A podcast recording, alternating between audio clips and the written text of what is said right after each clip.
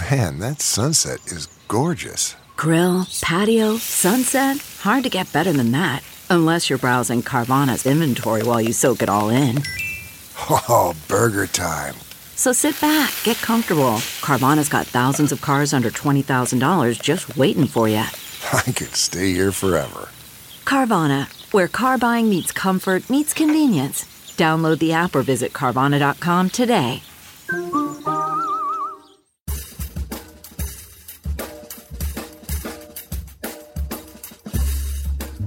I mean, no one plans to get sick, and yet, here we are.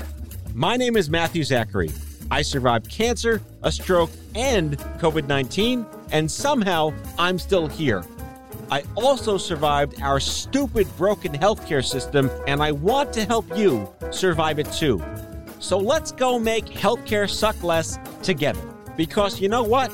We're all out of patience. Hey, that's the name of the show. Hello, everyone. Welcome back to the show. A quick reminder before we get started if you like the show, I hope you do. Feel free to leave me a like, a review, a rating, or don't. It's fine. We're cool. On the show today, and I've been waiting a long time for this to happen, Kara Goldin, founder and CEO of Hint. Yes, like Hint Water, but they're more than water, as you'll find out. Create the thing you wished you had. It's kind of the theme here for today's show. She did just that. She calls herself an accidental entrepreneur for that very reason, you know, inventing a product that didn't exist, but kind of needed to exist. She honed her chops at AOL and Time Magazine in the 90s. She even interned for John McCain back in the day. And now you probably know this already, but Hint is everywhere. They went beyond water into natural sunscreens that don't contain shit that give you cancer. How novel. And she's got a great new book out called Undaunted Overcoming Doubts and Doubters. And I promise you, you're in store for a fabulous conversation. Enjoy the show.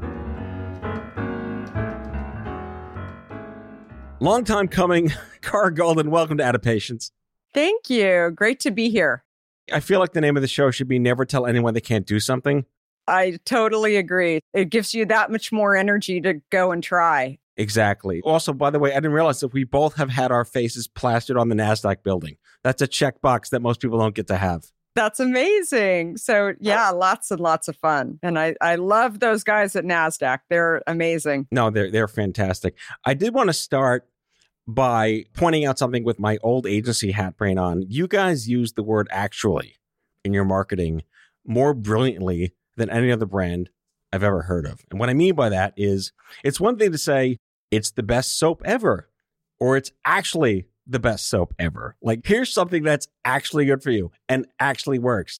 It just seems like it naturally came out of your brain because it's just so genuine. Well, I think more than anything, it really speaks to the fact that, you know, I had been fooled by the word diet for so long and that I had been drinking a lot of diet soda and how they weren't actually getting me as healthy as I wanted to be. I really started to think, I guess, about that word actually too, because I think that when you point to it as a fellow consumer, and say, this one actually is it, that more and more people start to look at, well, why are they saying actually? And they start to look at the rest without being negative towards some of these other products and and focusing consumers on a negative marketing campaign versus actually what they should be focusing on. Well, Coke was it, but it wasn't actually it. But it wasn't actually it. It's true. It's very, very true. I, I think it's interesting that you picked up on that. So I have done a lot of podcasts, and I have to say that I've never been asked that. Well, again, I'm a happily exited agency person, but I picked up some tricks along the way. I love it. Yeah. I also want to talk about, I feel like there's like this trinity of retail brands. I know a lot of friends that launched product into the market in food and beverage. And the tier used to be if you got into Wegmans, you know, you made it. And then if you got into Whole Foods, you know you made it. And now you get into Starbucks, you know you made it. Like, what's the next thing when you know you made it if your product is in what store? I think when people are talking to you about your brand like their owners, and I think that that's where you know to some level you've made it because they share how it's part of their life. Here's a great example. I was just talking to somebody about this earlier today. Almost every time someone claims to be a hint fan, they share with me what their favorite flavor is. And they frequently then share with me what flavor they don't like. And there's Okay. always a flavor that they don't like. And what I always think is funny is it's one of our top flavors.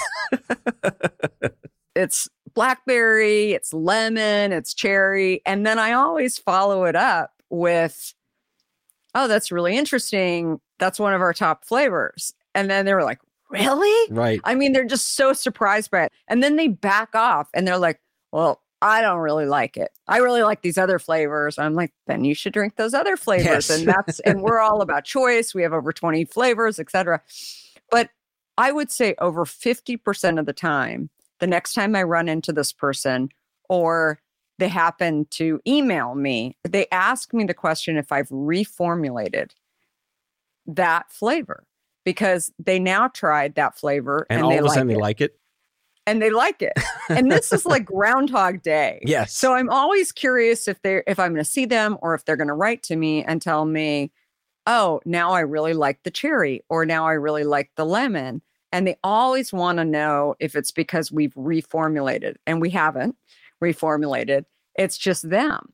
And think about cherry, for example. It's a very common, you know, flavor. You know, there's cherry Coke people have this idea about what cherry should be tasting like based on fake flavor, right. but also the heavily sweetened. hmm And so if somebody's brain has this idea that something should taste like this and they don't like it, then even if we're doing things right, they can't taste it because their brain is getting in the way of it. But the more that they come to love the brand, Right. and trust the brand, they may eventually come back to it. Maybe it's the only thing left in the refrigerator and they're really thirsty that day. And then they come back to it.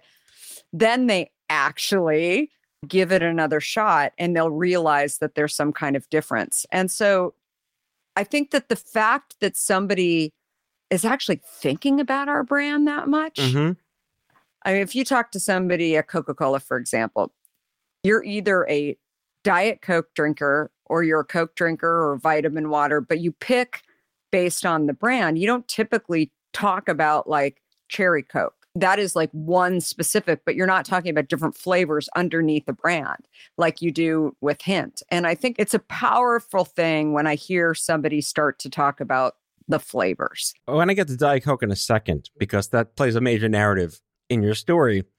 But I wanted to talk about, well, first of all, your rebrand should be New Hint. Yes, it's supposed to taste like this. You're welcome. I just did your whole I think campaign that for you. that is exactly what it should be. I was going to say I'm a big fan of salmon. I love salmon, eating it my whole life. And I went to Europe and I went to Scandinavia. I had salmon at Oslo Airport.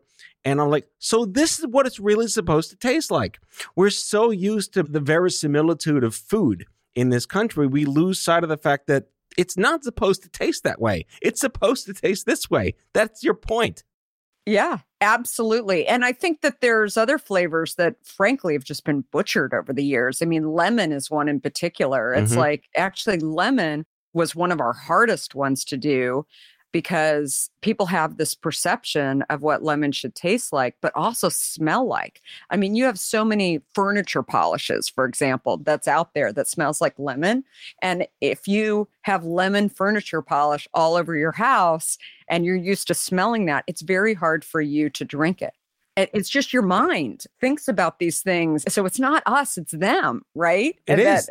Well, it goes back to the I forget the name of the book, like eat food, mostly plants. If there's too many syllables in the ingredients, you probably shouldn't look at it.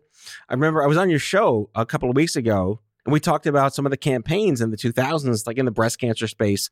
They're selling products to breast cancer patients that have syllables in them of chemicals that give you breast cancer. And, you know, that's facepalm from 20 years ago. Yeah. And, you know, the story of Hint is fabulous because you're like, why should things have to have so much crap in them? And that shouldn't have been disruptive at the time, but it was. Absolutely. What I started thinking about when I gave up my diet Coke and started drinking plain water was that I wanted to drink Diet Coke, A, because it was healthier and better for me. That's what diet. Healthier and better for you in quotes. Right. And that's what it meant to me. And for me, plain water was super boring. And so the alternative to my Diet Coke when I gave it up was drinking plain water. But I was so bored that I thought, I'll agree to do this for the next few days, but I just know me, it's not going to last. I'm going to be really thirsty one day and then I'm going to say, ah, what the heck? I'm going to go back to drinking this diet soda. But that's when I came up with this idea where I didn't really crave the sweet. Some people actually crave bubbles, and I've that's a whole other conversation that That's I think the Pellegrino universe. Right. And there's some people that crave it. In fact, there's been all kinds of studies around bubbles where some people really need it to focus and concentrate, that it hits like the top of your palate. And Mhm. it's not necessarily the addiction to sweet that you're challenged up against. Some people like bubbles. And clearly, that is the difference between something that is better for you. Certainly the bubbles are better for you versus the syrup and and the Right, right. sweeteners that are in so many of these other drinks. But yeah i mean as i started to really look at kind of the universe that was out there i also looked at how big the diet soda industry is. I mean billions and billions of dollars in not just diet coke but diet pepsi and all the other diet drinks that are out there. And so i thought there must be other people like me that are actually looking for an alternative that don't know the harm that they're doing. And what I finally learned after switching to my homemade version of Hint that I made in my kitchen was that it's not really about everything that you're giving yourself, which is sort of counter. It's actually what you're not giving yourself that is really important that you know you shouldn't be drinking something and once you stop drinking it then your body looks differently at sort of But how that's your story. processed. That's how you start your bio on your website, which is like you had this accidental homeopathic solution born of stopping to drinking soda. Your acne cleared up. Like, who'd Yeah. have thought that stopping drinking multi-syllable crap would make your body better? Yeah, definitely. And it's certainly not what people typically think. I don't know how old you would have been when you're taking like a vocabulary test. Maybe it's second or third grade. The word diet, it's kind of a negative word, Mhm. right? Like it's like no one wants to go on a diet or, you know, maybe you're overweight and that's why you're told to diet. But it's never a plus, right? A positive thing. And then somewhere along the way, it morphs in to this thing that is going to be helpful. And and yet how are we as humans tricked into believing that something is actually better for us and we're marketed to. So in the case of diet soda, I mean, it's really interesting. When I wrote my book, we were doing research on Diet Coke in particular. And I'm kind of a test case when I was growing up in the 80s. And, you know, some really smart marketer decided that there were people leaving drinking Coke and they weren't going to drink Tab because that's what their moms drank. Right. Good old saccharin. Right. And so then they introduced this thing called Diet Coke Mhm. because they really wanted to get the people that were thinking, like me, that they didn't want to have lots and lots of sugar because sugar actually wasn't good for them. And so then they said, okay, well, here's the better version. But it is awesome in many, many ways from a marketing perspective that they use the word diet counter to how we thought of it. We Right. looked at it as a better alternative to full fledged soda, but little did we know how much it was screwing up our metabolism. Yeah, and all the people went that went to McDonald's and bought nine Big Macs and a Diet Coke. How'd that work out? Sure. Yeah. And and I and they still do. I mean, I think there's people that are really thinking that they're doing better. And frankly, you look today and we have a huge problem in America around insulin. And insulin is depending on who you ask, there's a shortage of insulin. There are people that should be having insulin that don't get insulin because they can't afford it. The real problem is that we have more diabetics. Are we getting better at diagnosing diabetes, not just type 1, which you're born with, but type 2, which you're acquiring? We're forgetting about what's going on here. Mhm. If type 2 diabetes is a new disease that when I started my company 16 years ago, it was 1 to 1.5% of the population was getting this disease. Today, it's 40 to 45% has type 2 diabetes or prediabetes. That much growth in 16 years. And now our answer is well, we've got this problem. We can't get people access to it. Why don't we actually see what is the cause Mhm. of this? We're addicted to sweet.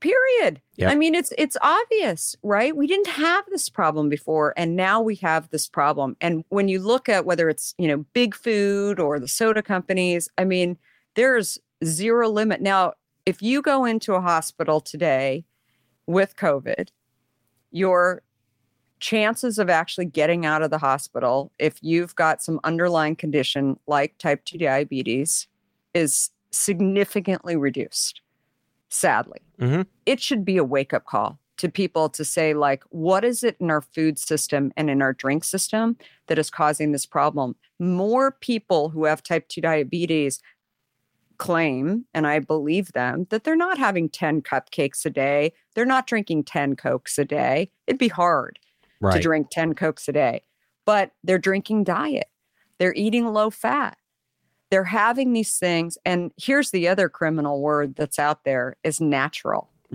yes. right John Oliver did a whole segment on the word and the abuse of the word natural. the abuse of the word natural. And so you talk to people, even very intelligent people that I speak to about diet soda, they're like, yeah, but I drink the diet soda. It doesn't have aspartame in it, it has natural diet sweeteners in it. And so this is this game. Those that words don't go have- together. There's no natural diet sweetener. No, because it's all processed. It started out as a natural thing, a leaf. I mean, stevia is, yes, it is a natural leaf, but then it gets processed. Mhm. Big companies, they're basically telling the consumer, we know you're stupid. You go focus on this, watch this. Zero calories. This is a natural leaf. Keep taking your insulin and keep getting sicker and sicker. And instead, what the consumer should be focusing on is how does my body react to this? Since I started drinking diet soda, have I gained weight? Mhm. Have I had more sick days? All of these questions for me, I never had acne even as a teenager.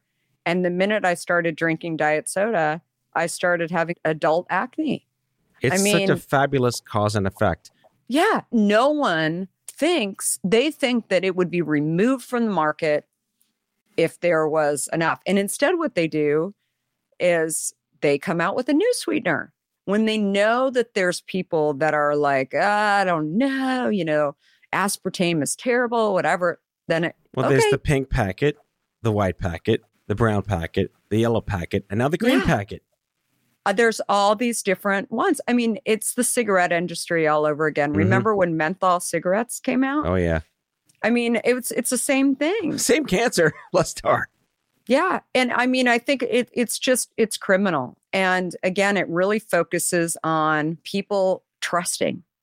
This isn't AI stuff. This is other humans. They know exactly what they're doing. And yet they're actually preying on consumers to trick them. And they know what ultimately happens. Yep. And unfortunately, there's just too many people that are disconnected. Well, I think we can channel Phil Collins' Genesis Land of Confusion, and we'll be right back with Kara Goldin here on Out of Patience.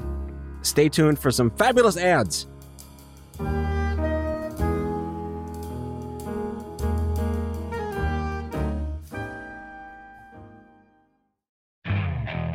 Okay, picture this. It's Friday afternoon when a thought hits you. I can spend another weekend doing the same old whatever, or I can hop into my all new Hyundai Santa Fe and hit the road.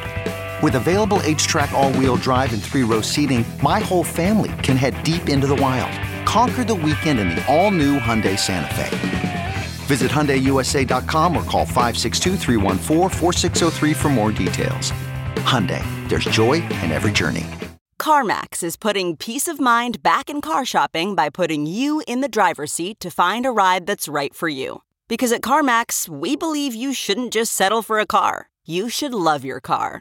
That's why every car we sell is CarMax certified quality so you can be sure with upfront pricing that's the same for every customer. So don't settle. Find love at first drive and start shopping now at CarMax.com. CarMax, the way car buying should be.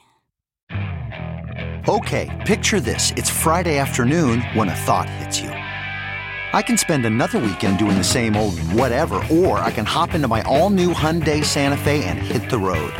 With available HTRAC, all wheel drive, and three row seating, my whole family can head deep into the wild. Conquer the weekend in the all new Hyundai Santa Fe. Visit HyundaiUSA.com or call 562 for more details. Hyundai, there's joy in every journey.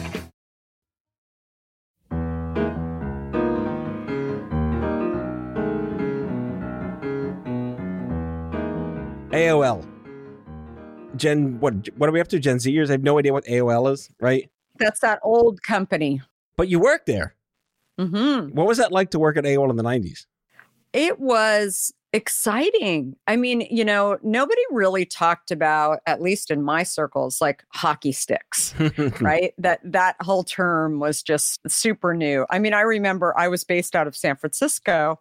We didn't even have an office in San Francisco when I first joined. I was part of an acquisition, a little startup that was doing CD-ROM shopping, and CD-ROM AOL shopping. acquired us. I know. We're it was dating crazy ourselves. That's crazy. there were like five of us out there, not just shopping. I mean, there was uh, some music ones, there were some different CDs out there, but there was, you know, five trying to figure out.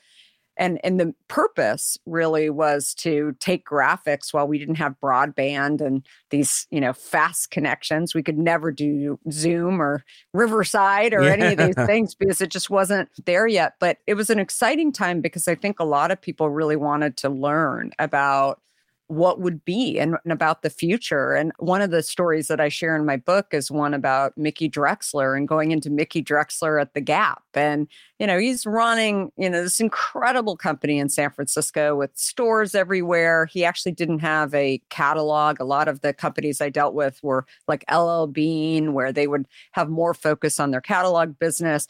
But they believed that the future would be online when the connection could be faster. And so in the meantime, they would test with us on this disk by putting their catalog on this disk, but it had some staticness to it. So they couldn't switch out if they had a seasonal product, all of this kind of stuff. And so AOL was an investor in our company. And then they eventually acquired us when we needed more capital. They just said, why don't we just acquire you guys and you guys would just be our e commerce team? And so that's what happened. And there were so many people coming into that company, not only employees, but also customers and technology. And I've had so many people read my book and look back and they're like, I just can't even believe that we lived through this. Like we saw so much during that time. They'll never know how much we suffered for them.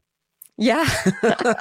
I know exa- exactly. It was, uh, you know, it was a crazy time of people not really knowing whether or not it was going to work out. I felt like there was also this competitiveness that would go on. Like at AOL, for example, we knew that Yahoo and Microsoft were all competitors, Mhm. but we knew people at those companies and we knew kind of what they were doing and we would joke around with them and you know we were smart enough not to give away any secrets Right. of who we were talking to or whatever but there was a lot more camaraderie going on to sort of get to the goal i guess is what i'm trying to say Right. and it was an exciting time and i didn't even have any revenue goals when i first got there and so my job was just to kind of sell the future Right. and try and get these people engaged while there's a whole other group in the world that's working on how to make things faster. And, and Jeff Bezos was one of our prospects and eventually a client of AOL, where, you know, we had heard he had this like little bookstore.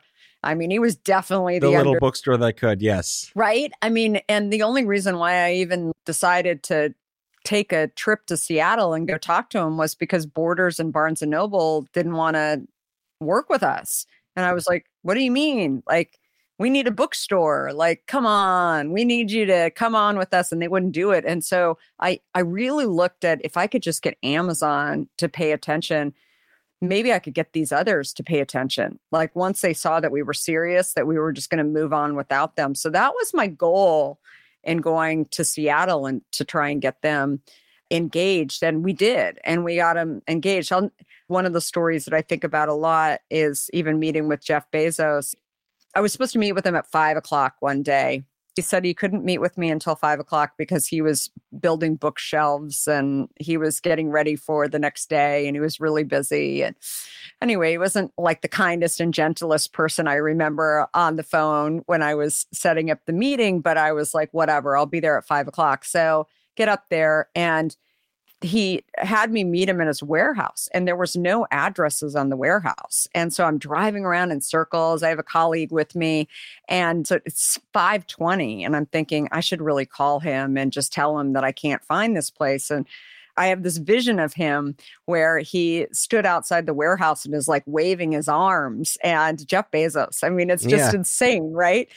And so he comes out and he says, you know, sorry, I, I forgot to tell you that there was no numbers on the warehouse, but unfortunately, I can't meet with you. And I'm thinking, you're kidding, right? Like this, I flew all the way up here right. in order to meet with you.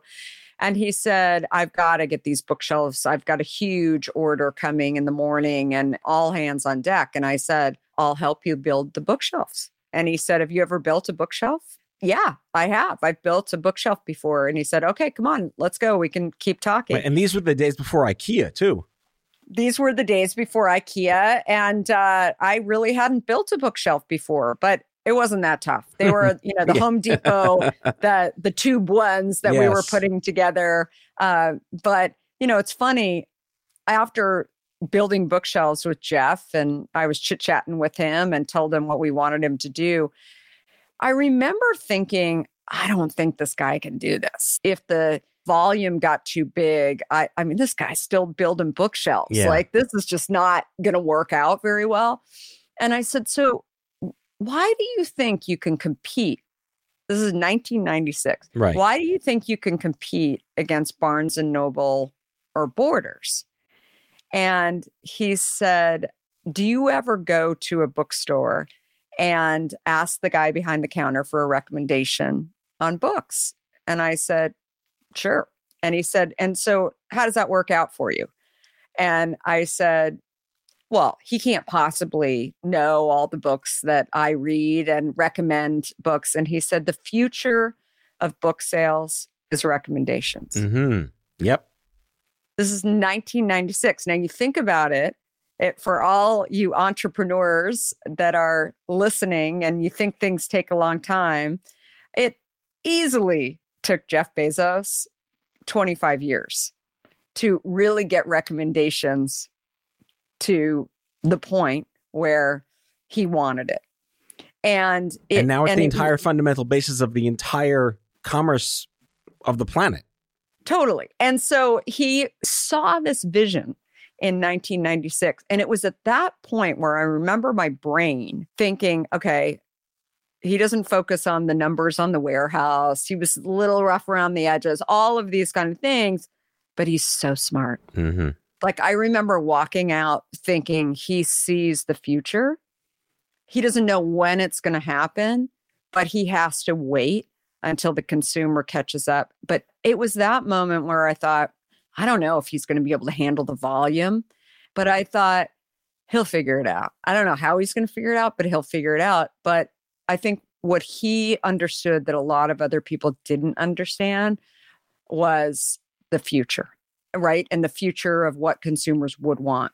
You're writing a lot on your website these days. And one of your recent articles said, get going and disrupt already. I've always been saying, shut up and do something. Totally.